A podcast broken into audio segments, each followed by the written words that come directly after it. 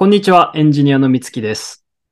豆腐です。この番組読み会は、海外のテックブログを中心に最新情報を紹介するエンジニアによるエンジニアのためのポッドキャストです。よろしくお願いします。よろしくお願いします。ちょっと油断してたろ、お前。え、え、え、そうですねと、え、豆腐です。そう、あ、そうだ、俺も喋るんだな、みたいなところはありましたが。いきますか？はい、よろしくお願いします。今、ベクトル検索が熱い。えー、知らね なぜ熱いか？今、熱いものといえば、チャット GPT 君、そうなんだよね。で、まあいろんな質問を、こう、チャット GPT にできるようになって、それで、まあいろんな企業とかが、あ、じゃあこういう回答を、じゃあ自社の F&Q でやりたいとか、え。うんうん。まあそういう、なんか自分たちのデータを使ったチャットボットを作りたいって思っ、もう世界中でみんなが思ってるんだけど、そうだね。それをじゃあどうやって実現するかっていうと、まあそれ結構難しい、また難しい問題で、うんうん。一つの方法は、言語モデル自体に頑張って知識を埋め込む。そうだね。なんか、コールセンターの会話の記録とかめっちゃあったら。そう。その大規模言語モデルの、あの、まあ学習データとしてもうすでにうん。埋め込んでしまうっていう方法が、まあ一個なんだけど、はい。これは、まあ正直ちょっと筋が悪いと。なるほど。それぞれの会社がなんか独自の言語モデルをトレーニングしないといけないし、まあ、うんトレーニング自体に結構計算コストがかかるから、じゃあ例えばじゃあ最新のデータを学習させ直したいってなった時、またトレーニングし直してデプロイするのかみたいな。辛さがあって、なん、でそれに対してなんかどうやって今、まあ世界がというか、まあいろんな企業が対応しようとしてるかっていうと、まうんあもうデフォルトのそういう、まあチャット GPT の後ろにある GPT-3 とか GPT-4 のモデルそのままを使って、なんだけど、プロンプトにその質問の答えが載っていそうなドキュメントの断片っていうのを一緒にプロンプトに渡してあげる。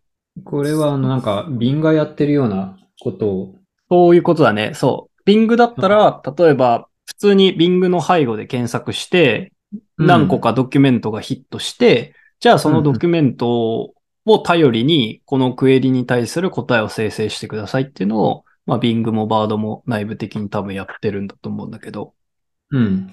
まあそういうことをしなきゃいけないと。はい。じゃあどうやって適切な情報をプロンプトで渡してあげるかっていうの問題にぶち当たった時に必要になるのが、ベクトル検索なんですね。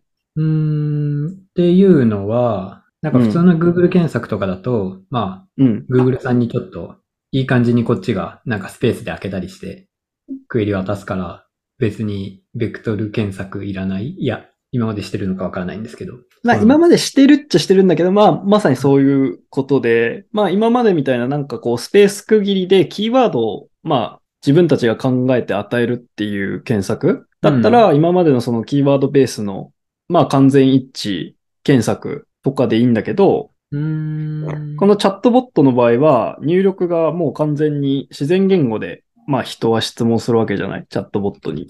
うん。その文章に対して、じゃあどういうドキュメントが回答がありそうかっていうのを、まあ単純なキーワード検索で実現するっていうのは結構難しい。うん。その質問が具体的にどんなことを聞こうとしてるのかっていう意味をちゃんと汲み取って検索してあげないといけないっていうことなんですね。なるほど。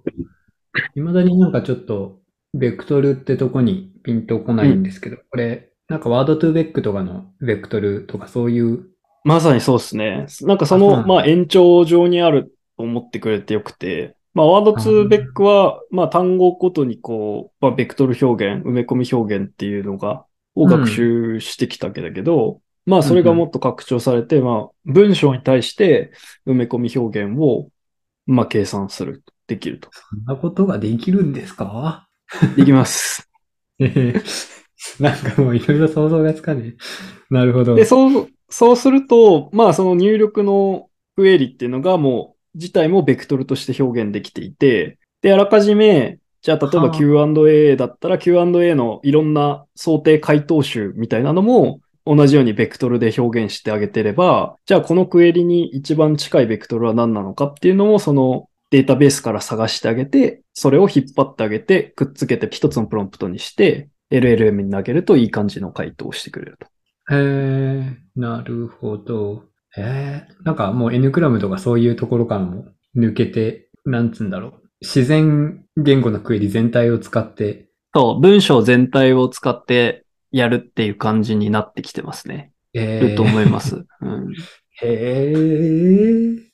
まあそうすると、まあ、やっぱりこう、キーワードというか、そのもう、文字そのものを使って、まあ N グラムにしてもいいんだけど、うん、まあ、文字そのものを使って検索すると、やっぱり例えば同音異義語であったりとか、うん、あとは同じような意味を指してるんだけど、違う表現のやつが今度はマッチしなかったりとか、うん、まあそういうなんというかな、意味に基づいた検索が十分にできないっていう課題があって、あまあ、なんかその最終形というか、まあ、セマンティックを正しく考慮した検索を実現したいってなると、今はそのエンベディングを使って、そのエンベディングの埋め込み空間で比較してあげるっていうのが結構主流になってきているはず。急に難しくなった。あ、急に難しくなったよ。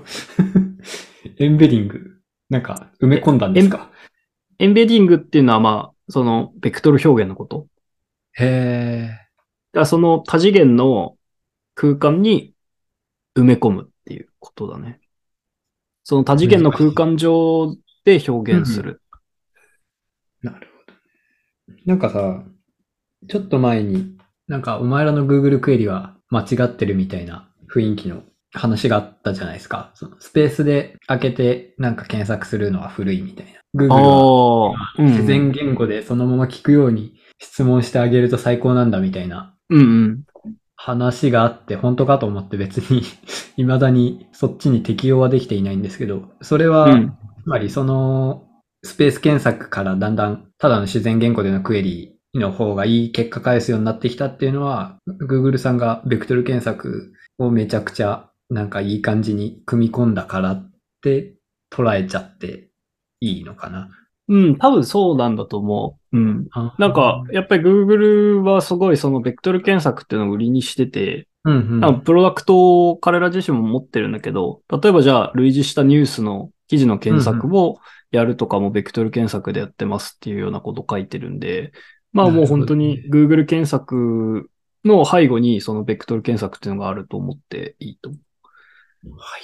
あとは他になんか、まあ今熱い、ベクトル検索が熱いのはその LLM が登場したことによるけど、うん、まあ昔からこれはもうある話で、うんうん、例えば Google 画像検索とかも、あれが、例えば、そう、それはアップロードされた画像を、まあ画像の埋め込み表現にまた変換してあげて、その、うん、その埋め込み表現を元に検索することで、ちゃんとその、例えばじゃあ猫が写ってる画像だったら、類似検索した結果として、同じように猫が写ってる写真とかが見つかるようになってる。えっと待って、この猫の話でいくと、うん。えー、画像から抽出されたキーワードの類似を取ってるのか、画像自体の、なん画像自体をもうその高次元に飛ばしてる。へえ、よくわからないことをしゃる。なるほどね。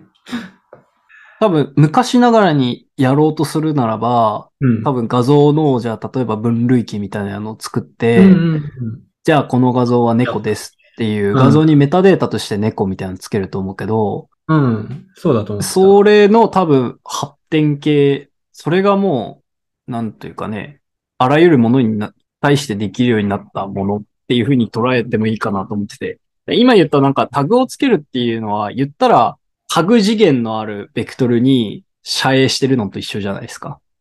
次元数がタグの種類分で、0か1の、まあ、フラグが立ってるようなベクトルに画像を遮影してるってことだと思うんだけど、うん、それをもっとデンスな、もっと密なベクトルとして飛ばしてあげること、ような表現を学習してるってことですね。なるほど。今話してるのは、あの、パーセプチュアルハッシュみたいな話ではなくて、もっと意味の方によったってことですよね。パーセプチュアルハッシュって何？なんかあの、画像似てるような、あの、これは色味とかじゃなくて、そうそう、なんか猫、うんうん、猫の画像あって、で、なんか同じようなアングルで撮られた同じような色の猫の画像があって、その画像のハッシュ値を取ると、距離が近いみたいうん。それよりももっとその背後にある意味を捉えた埋め込み表現っていうのを学習してるはず。な。えー、もう意味わかんねえな。なるほど。すごいな。そうなんです。なんで、結構、まあいろんな検索が最終的にベクトル同士の比較っていうところに落とし込まれてきてて、はあ。それが、そういう時代が来てると。だから、ベクトル検索が熱いと。なるほどね。で、このベクトル自体もあれだよね。あの、エンジニアさんが自分で見出してるんじゃなくて、勝手に。もちろん、そああ。ついていけない世界。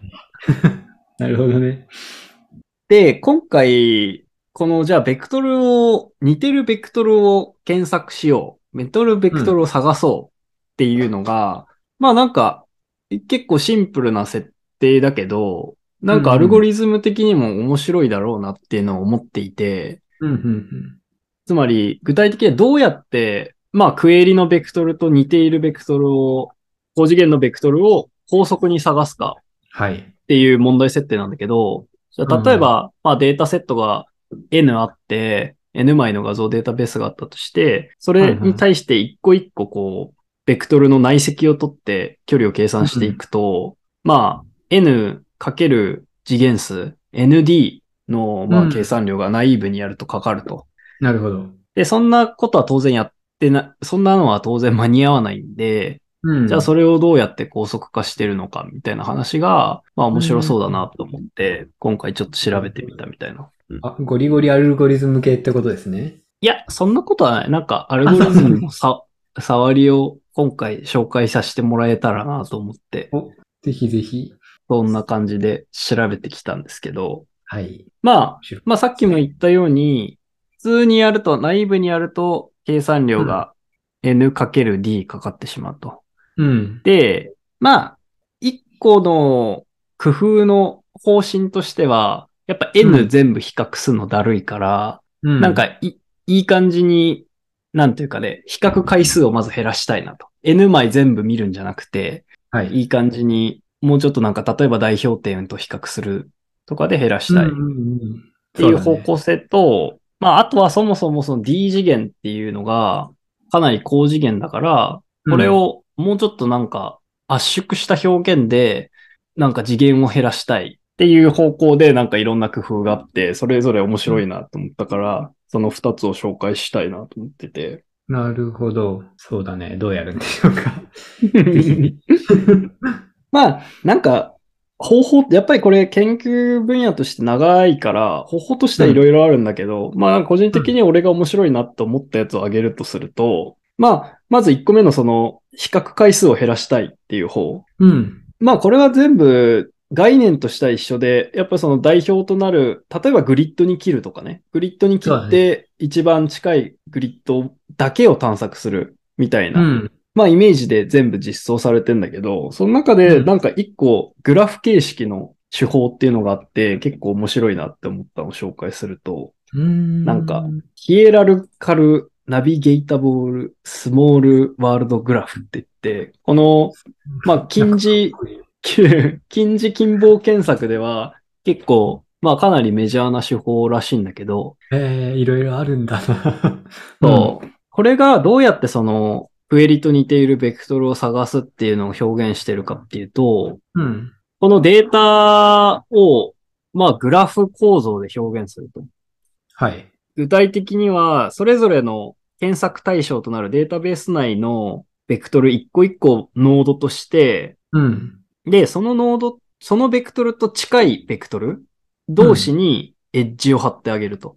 それはなんか敷地があって、まあそうだね。うん。なるほど。で、そういうグラフがあったとすれば、じゃあ適当な点にポンって落としてあげて、そこから行けるノードを見て一番なんか距離が近くなる方にズンズンズンズン進んでいけば、まあ最終的には、まあ一番近傍のノードにたどり着くでしょうっていうのが、なんかその一番似てるベクトルを探すっていうのをそのグラフ内の探索っていう形で落とし込んであげてるー単に A スターとか使えるっていう。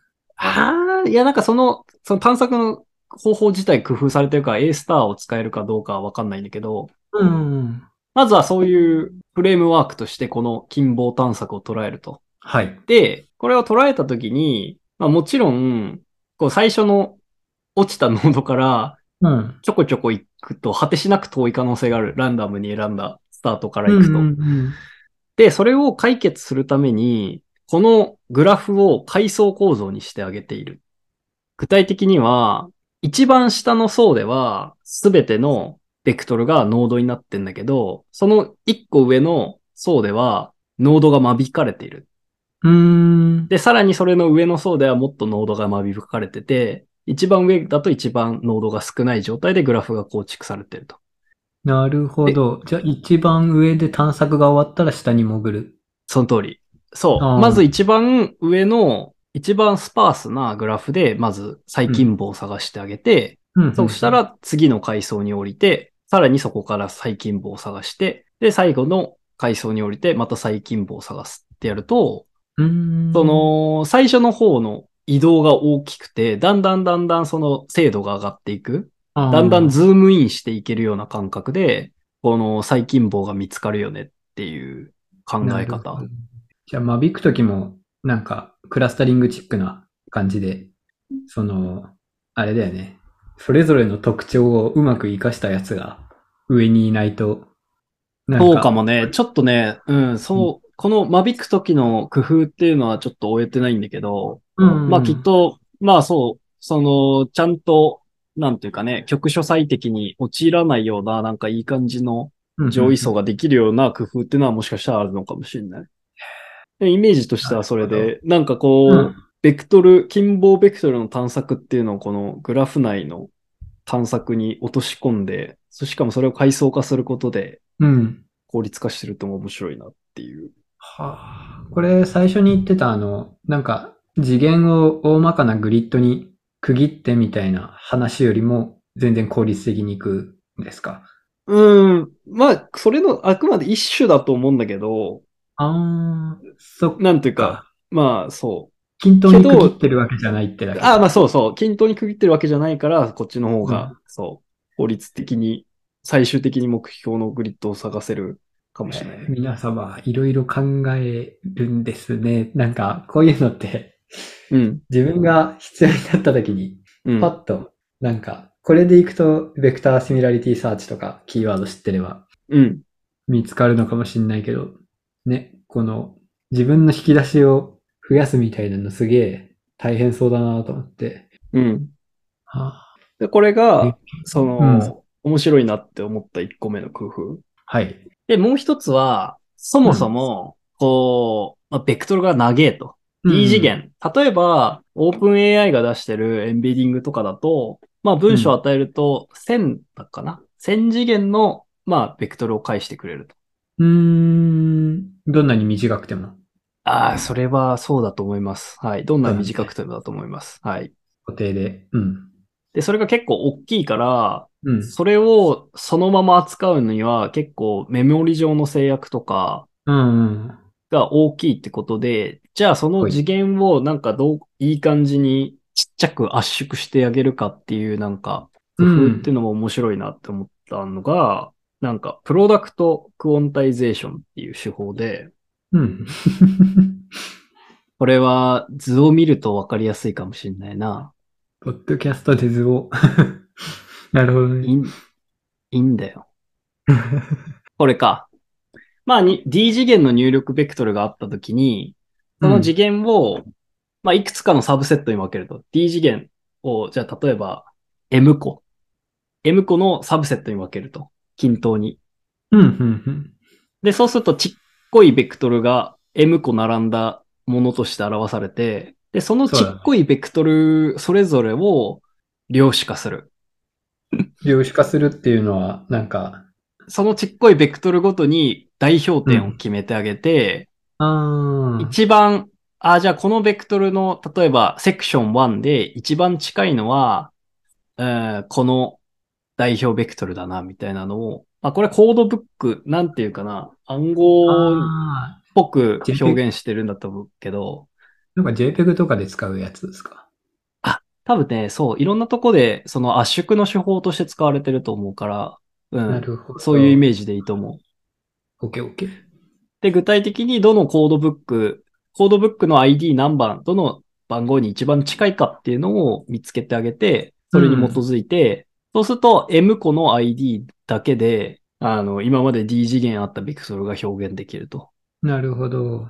そういうことか。これは、あれだね。まあ、量子化だから知らないけど、あんま出てこない画像とかは、画像、うん、画像とかはなんか、画像だっけ？文字、文字のパターンとかは、コードブックに載らなくて、あんまうまく表現できないかもしれないけど、大体のケースについては、程よくカバーできるみたいな。そうだね。まあちょっとその、あんま出てこない文字っていう感じになるかちょっとわかんないけど、そのうん次元が一部に落とされてるから、それがどれくらい対応するかわかんないんだけど、うん。まあそれぞれの次元によってちょっとあんまさんないタイプのベクトルを持ってた場合は確かにちょっと誤差が大きくなるっていうのはあり得るかもしれなるほど。これってさっき紹介してくれたやつのなんか、一番下の方の層をバサって切ったみたいなのと結果的には同じになったりするんですかね。ない。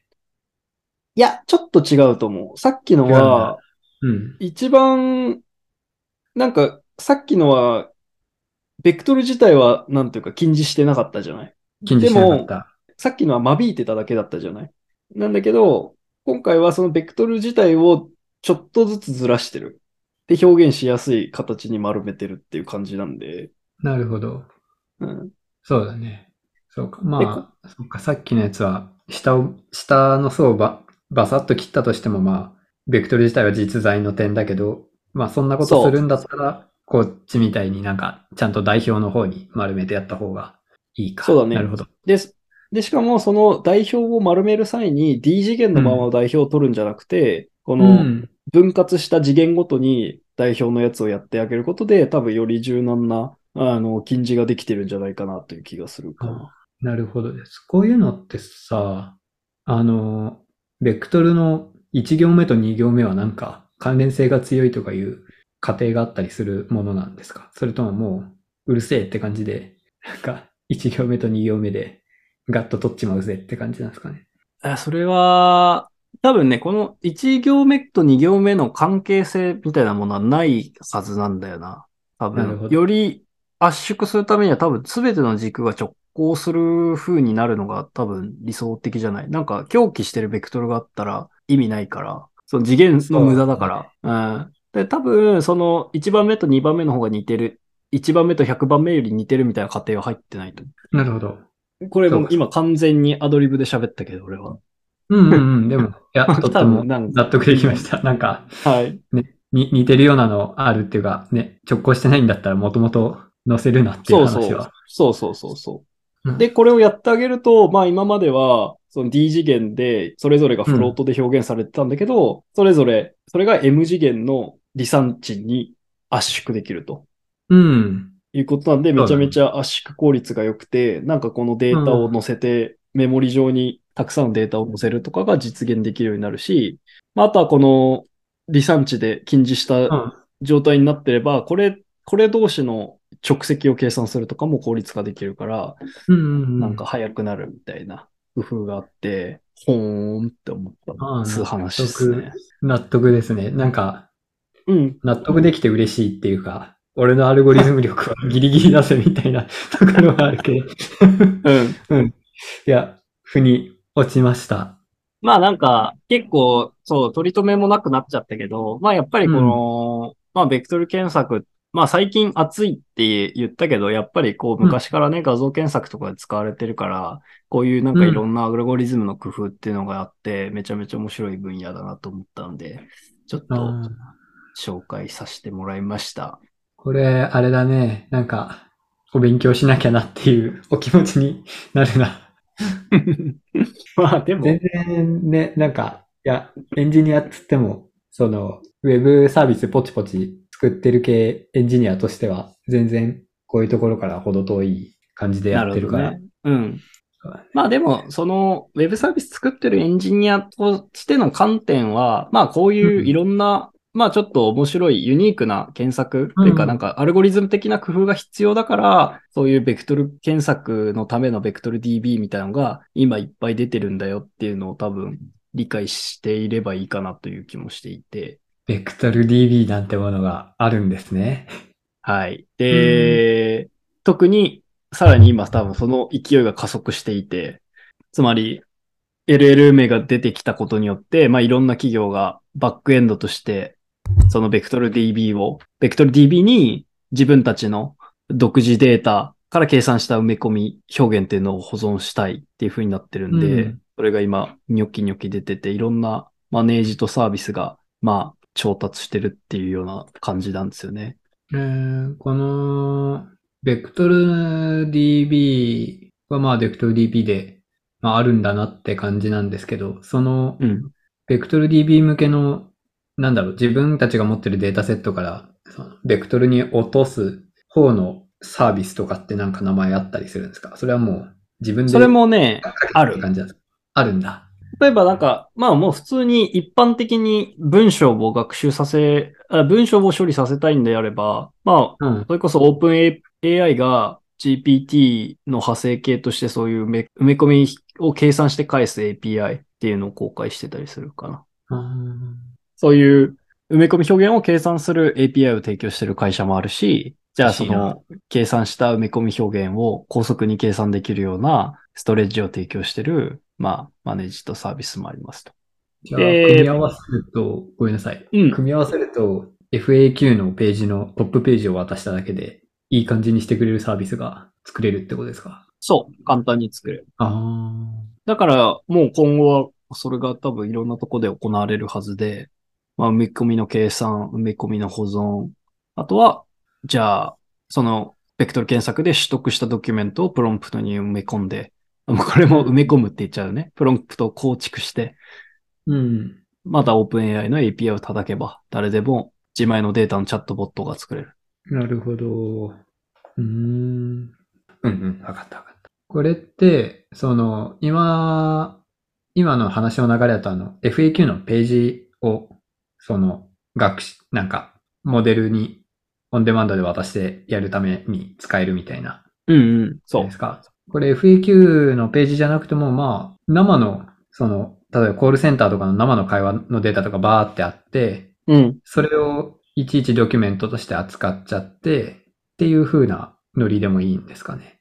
あの、うーん、まあ、そういうノリでもいいとは思うんだけど、まあ、ちょっと、コスパは悪いかなとは思ってて、多分、あ似たような問い合わせがいっぱいあって、似たような回答をめちゃめちゃしてて、で、そうなると、うーん、まあ、なんかボリュームに応じた、なんていうかな、ボリュームに引っ張られちゃう感じはするよね。その、いっぱい質問があるやつのドキュメントがめっちゃ多いわけだから、なんかもったいない気はしますね。なんで、もったいないっていうのはそのデータベース的にもそうだし、あとはじゃあトップうん5を取るってなった時に、うん。トップ5を取ってプロンプトを構成するっていうプログラムになってたとした時に、トップ5がほぼ全て同じドキュメントの焼き直しになってたら、なんかあんまり情報量を渡せてなくて、それはなんかちょっとコスパが悪いような気がします。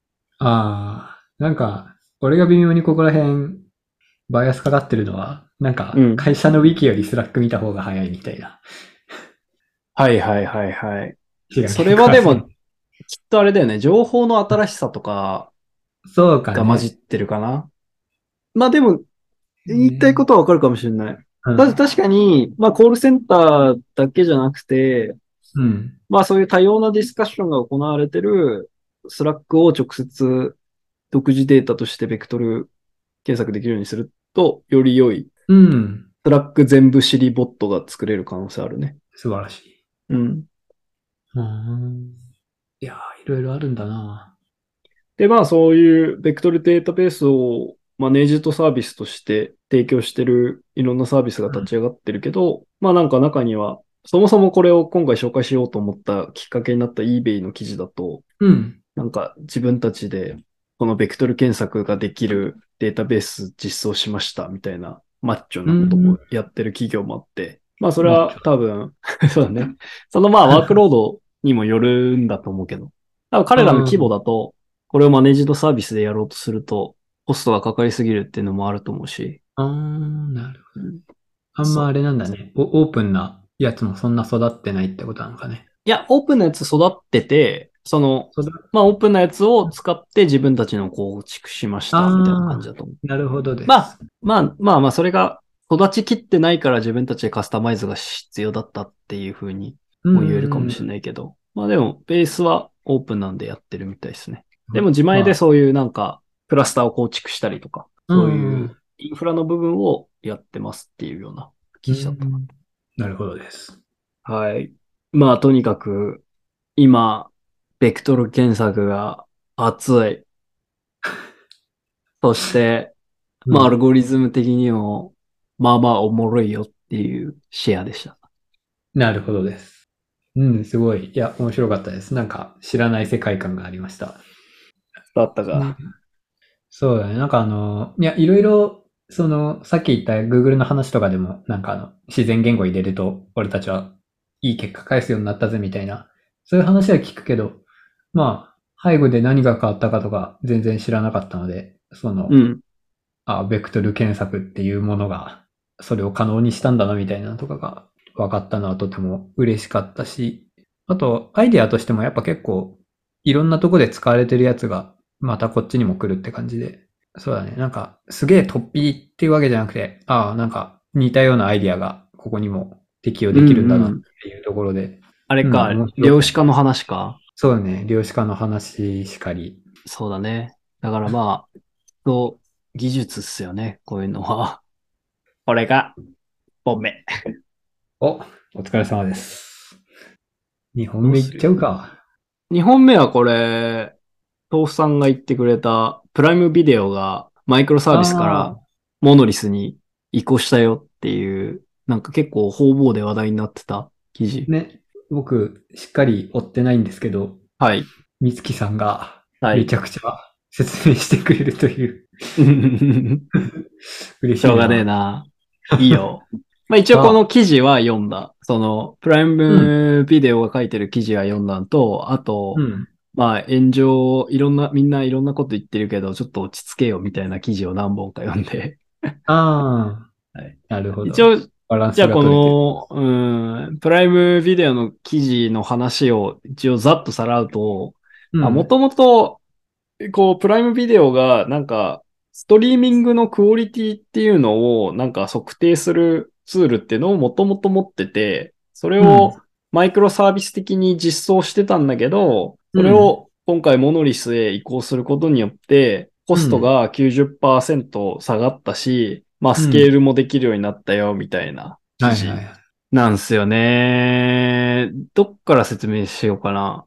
いや、でもこのサービスの内部が分かってないと説明が難しい気がするんだけど、うん。じゃあもともと何をどうやって監視してたかっていうと、まあこうユーザーが何か映像を見てるときに、まあその送られた映像のこのフレーム一枚一枚を見て、こう、なんていうかね、ピクセルが飛んでたりしないかとか、映像が飛んでたりしないかとか、あとは音声のズレが生じてたりしないかっていうのを検出するツールで、を作ってて、うんそうそう。で、これはもともとどういうふうに、サーバーレス的に実装してたかっていうと、うん。えっ、と、そのメディア、まあ、ユーザーが見てるビデオストリームからフレームを取ってきて、まあ、あとオーディオも取ってきて、それを S3 にポンポン上げてくれるようなファンクションと、で、あとはその S3 に上げられた画像を入力として分析して、こんなとこがダメですよっていう、なんかそういうの、障害をディテクトするディテクター、そういうのを別々の関数として、 Lambda として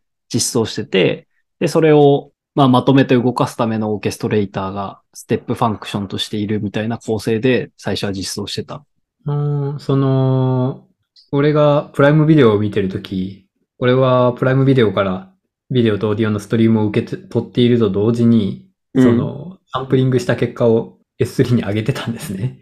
いや、それがね、多分ど、どのタイミングで発症してるかわかんないんだけど、その送る途中でキャプチャしてるのかもしれない。ちょっと、それがクライアントサイドで起こってるのかわかんない。うんうんうん、なるほど。けどまあ、そう、ちょっとその具体的なところはわかんないんだけど、こんなのを見てますよっていうのを、まあ少なくとも、どこかの段階でキャプチャして S3 に上げてるみたいですうね。ん、なるほどです。で、これ、まあなんか、最初初期的にサンプルされたトラフィックでやってて、まあうん普通に動いてて、じゃあもうこれ100%の全てのやつに対してうん。やっちゃおうよって話になった時に、いや、このままだとコストがかかりすぎるなってことに気づいたみたいなところがスタート地点。100%の、っていうのは100%のユーザーにってことですか？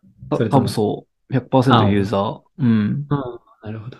で、元々のこのアーキテクチャの問題として彼らが挙げてたのは、これなんか説明がちょっと難しいんだけど、わうん。こうまあ、秒ごとにい、なんか、状態が変わるものを Step Function として実装するとめっちゃ Step Function のコストがかかるっていう、ちょっと Step Function 使ったことはないとわかんないなって俺はうん。思いながら読んでたんだけど、まあそのオーケストレーターがちょっと大変っていう、オーケストラがコストがかかるっていう部分と、まあもう一つは、この S3 を介して、その画像とか音声を、えーやりくりしてるんだけど、そこのリードのアクセスがめちゃめちゃ高くなっちゃううん。っていうのがコストとしてあって、はい。じゃあもうすべて諦めて、この画像を生成したりするやつとディテクターを同じサーバーに閉じ込めてメモリ間で受け渡すようにすれば、なんかその毎秒のスケートうんのオーケストレーションも必要ないし、S3 も使わずにメモリで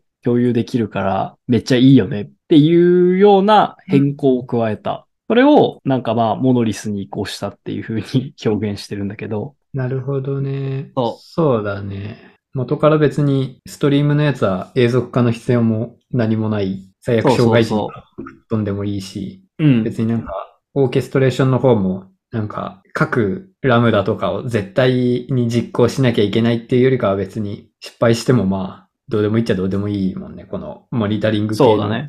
うん。ククオリティ測ってるだけなら。ああ、なるほど。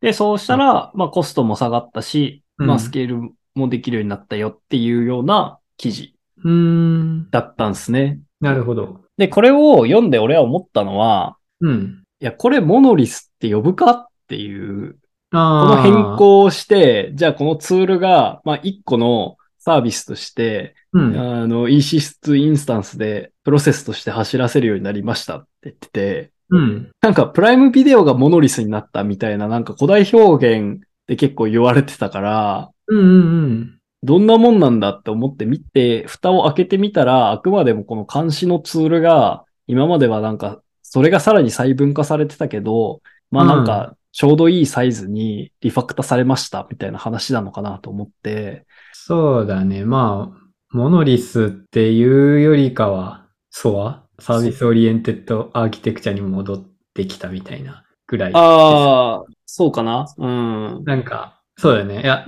確かに俺もモノリス、 Prime Video モノリスって聞いたら、 Prime Video 全体がそうそモノリスになっちゃったみたいに思うから、もっとなんか、 Lambda レベルとかそこら辺じゃなくて、なんかサービスレベルのつながりまで戻ってきたぐらい。そう。で、まさにそう。で、本当に記事の内容としてはそれだけで、まあ別にそれでいい話だなっていう感じなんだけど、うんちょっとタイトルが誇大気味で、なんか、 distributed microservice をモノリスに変えたら90%コストが落ちたって言ったことによって、まあなんかちゃんと、その文章の細部を読んでない人たちが、なんか阿鼻共感したみたいな話なのかなと思って読んでたかな。ああ、なるほど。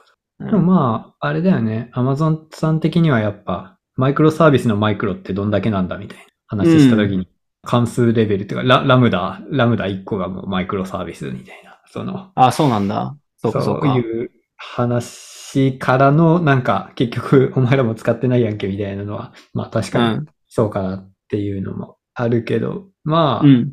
単に、あんまこの用途には適してなかった程度のそうだと思います。はい話。かな。うん。こういう、なんかこう、なんていうかね、データの受け渡しヘビーみたいなうん。設定だと、まあ向いてないっていうだけの話かなと思いました。そうだね。なんか S3 さんにそんな大した いやそうなんだよないけど。オーバー、オーバーキルだよね。これを S3 でやろうとするの。オーバーキルっていうか、向いてない。ないうん。うん。うん処理かなと思いますね。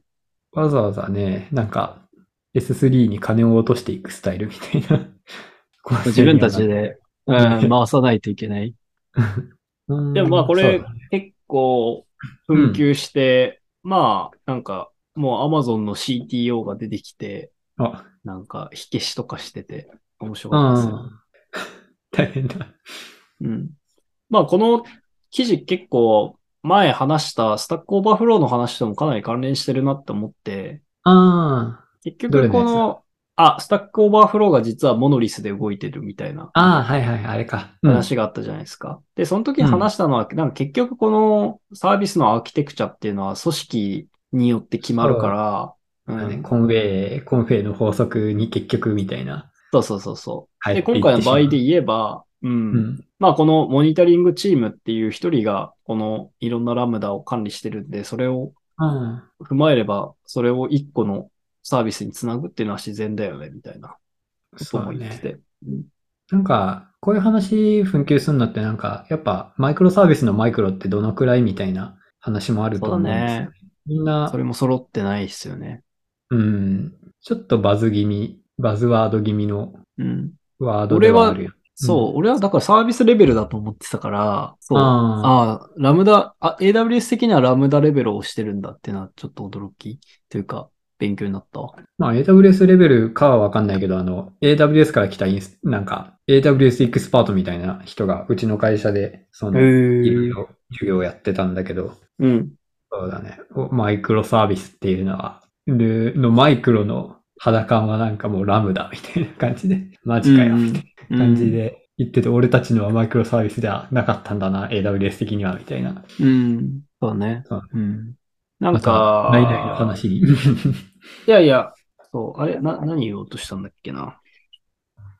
ちょっとタイミングがあーそううん。いやいや、違う、そもそも、で、これ、彼らのこの Prime Video の戦略は全く間違ってないというようなことを言ってうんて、結局、最初にやりやすいのは、その serverless first だと。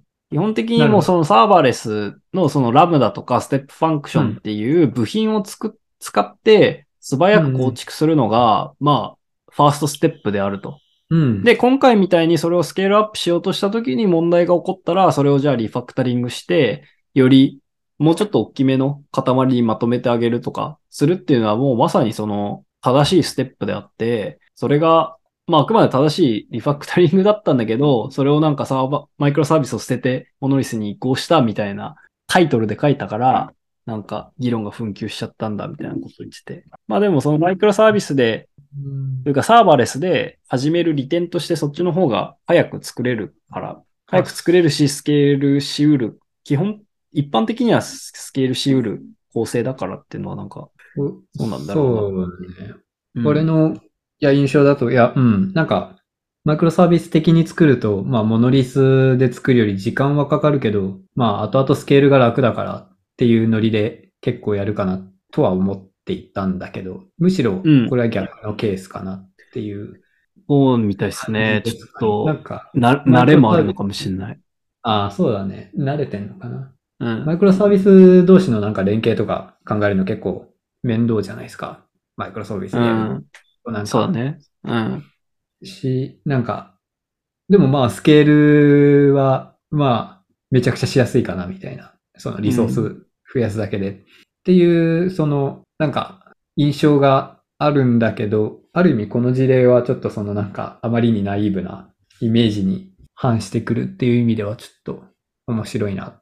彼ら的にはマイクロサービスでやった方が早く作れるし、うん。でもスケールするときには、モノリスのが適してるかもしれないみたいなところで、その、そうだね。なんか自分の中でのマイクロサービスの利点みたいなところとちょっと、多分、そのスケールするときにモノリスの方が適してる場合があるだと思う。そうだね。うん全部ケースバイケースっていうところだよね。うん。うん。なんか、どの原則も別に100%当たらないんで。うん。うん。なるほどですね。そっか。まあでも、うん、タイトル的にはやっぱ、ある意味燃えそうっていうのはうん。わかるね。うん。なんかちゃんとこれ読むと、うんモノリスに移行したことによるなんかちょっと苦しい苦渋の策みたいなのもちょっと書いてあったりして、あ、そうなんだ。なんかそのディテクターがあるって言ったじゃない？その S3 に上げられた画像とか音声を見て問題が起こってるか検出する。で、サーバーレスだったら、まあこのディテクターをもう本当にめちゃめちゃ、まあ極端な話言えば何百個とか並列でできるわけじゃない、なんだけど、今回これ1個のプロセスに落とし込んだことによって、こう、1個が処理できるディテクターの数に限度があると。サーバーのスペック的に。なんか、水平スケーリング、垂直スケーリング的な話そうそうそう。うん。その元々の構成だったら水平スケーリングできたんだけど、うん、今はもう垂直スケーリングするしかなくて、で、なんかそのねための苦渋の策として、うんなんかここのクラスターではディテクターの、このディテクターのサブセットを動かして、こっちのクラスターではまた違うサブセットを動かすみたいな風な、なんかちょっと手動水平スケーリングみたいなことをやんなきゃいけなくて、ああ、まあこれは確かに大変。まあコストが下がるから必要ではあるけど、これはちょっと大変そうだなとか思って。まあどちらも全て万々歳ってわけじゃなさそうだなっていうふうには思った。そうだね。なんか、ディテクターだけ狙ってスケーリングはできない。水平スケーリングそうそうそう。今までの構成だったら、そんなこと考えなくてよかったけど。うんた。だそれが、まあまさにマイクロサービスだからスケールしやすいっていう一般的に言われてるところは多分そこだと思ってて。うんうんうん。そうだね。それはやっぱり今回全部まとめてしまったことによって失われたっていうのはありと思いますね。これ、一番ボトルデックだったのは S3 さんなんですかね。コストで？うーん、そう、S3 とあとはオーケストレーション。どっちがどれくらいっていうのは書いてないけど、その二つが問問題だったっていうようなことを書いてたかな。なんか、単にバカデカ、バカデカラムダっていうのもあれだけど、その、うんもうちょっと流度の粗いラムダで作って、とか、もうちょっと流度の浅いステップにしたらなんとかなるっていう話でも、きっとなかったんだよね。なんか、一気に触れたなと思って。うん。うん。いや、どうだろう。なんかそのラムダでやる限り、この画像の受け出しは S3 でやんなきゃいけないみたいな問題はつきまとうんじゃん。あーそうだね。なんか、メモリで受け渡しできないからっうん。てことだよそうね。そまあ、S3 は、そりゃメモリに比べたら 遅いでしょうという。う。はい。うん遅いし、。うん。高いし。うん。永続化の必要ないし。そう。まあだから、うん。みんな落ち着けっていうことです。あ、なるほど。はい。デザインレビューとかの時に指摘できるかね？いやー、どうかね。その、最初にやった段階でってことでね、ここがそうだね S3 がヘビーになるんじゃないのみたいな。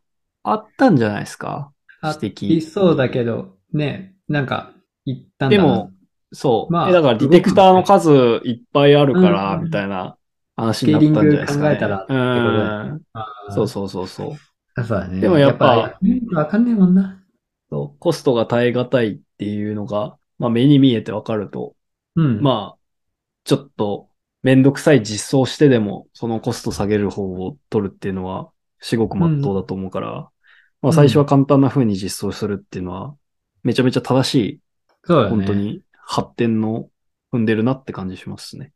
なんか、まあ、状況に応じてちゃんとアーキテクチャ変えていけるようななんか、バンドウィスがあるんだなっていうのは素晴らしいな。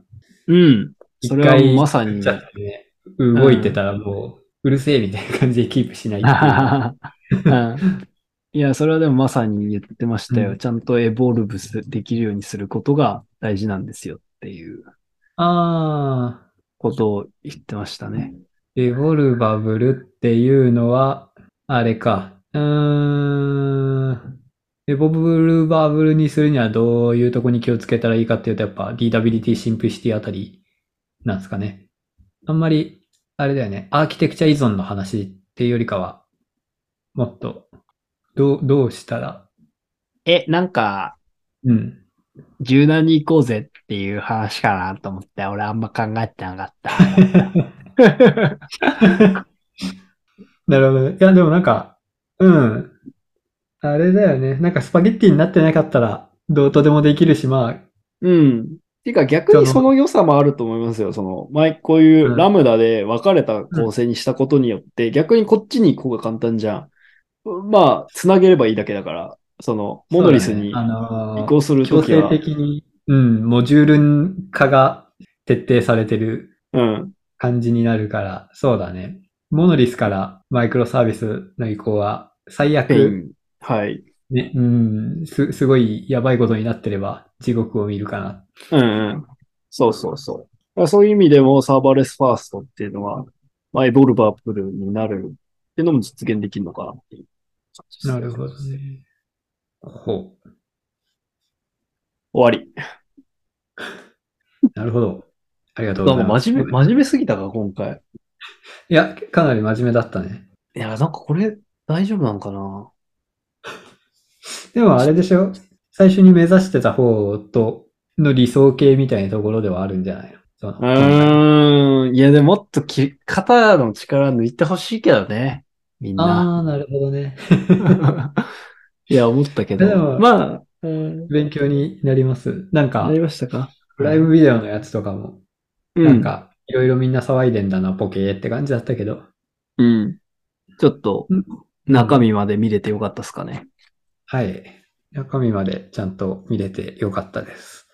この番組読み会は、海外のテックブログを中心に最新情報を紹介するエンジニアによるエンジニアタイムポッキャストでした。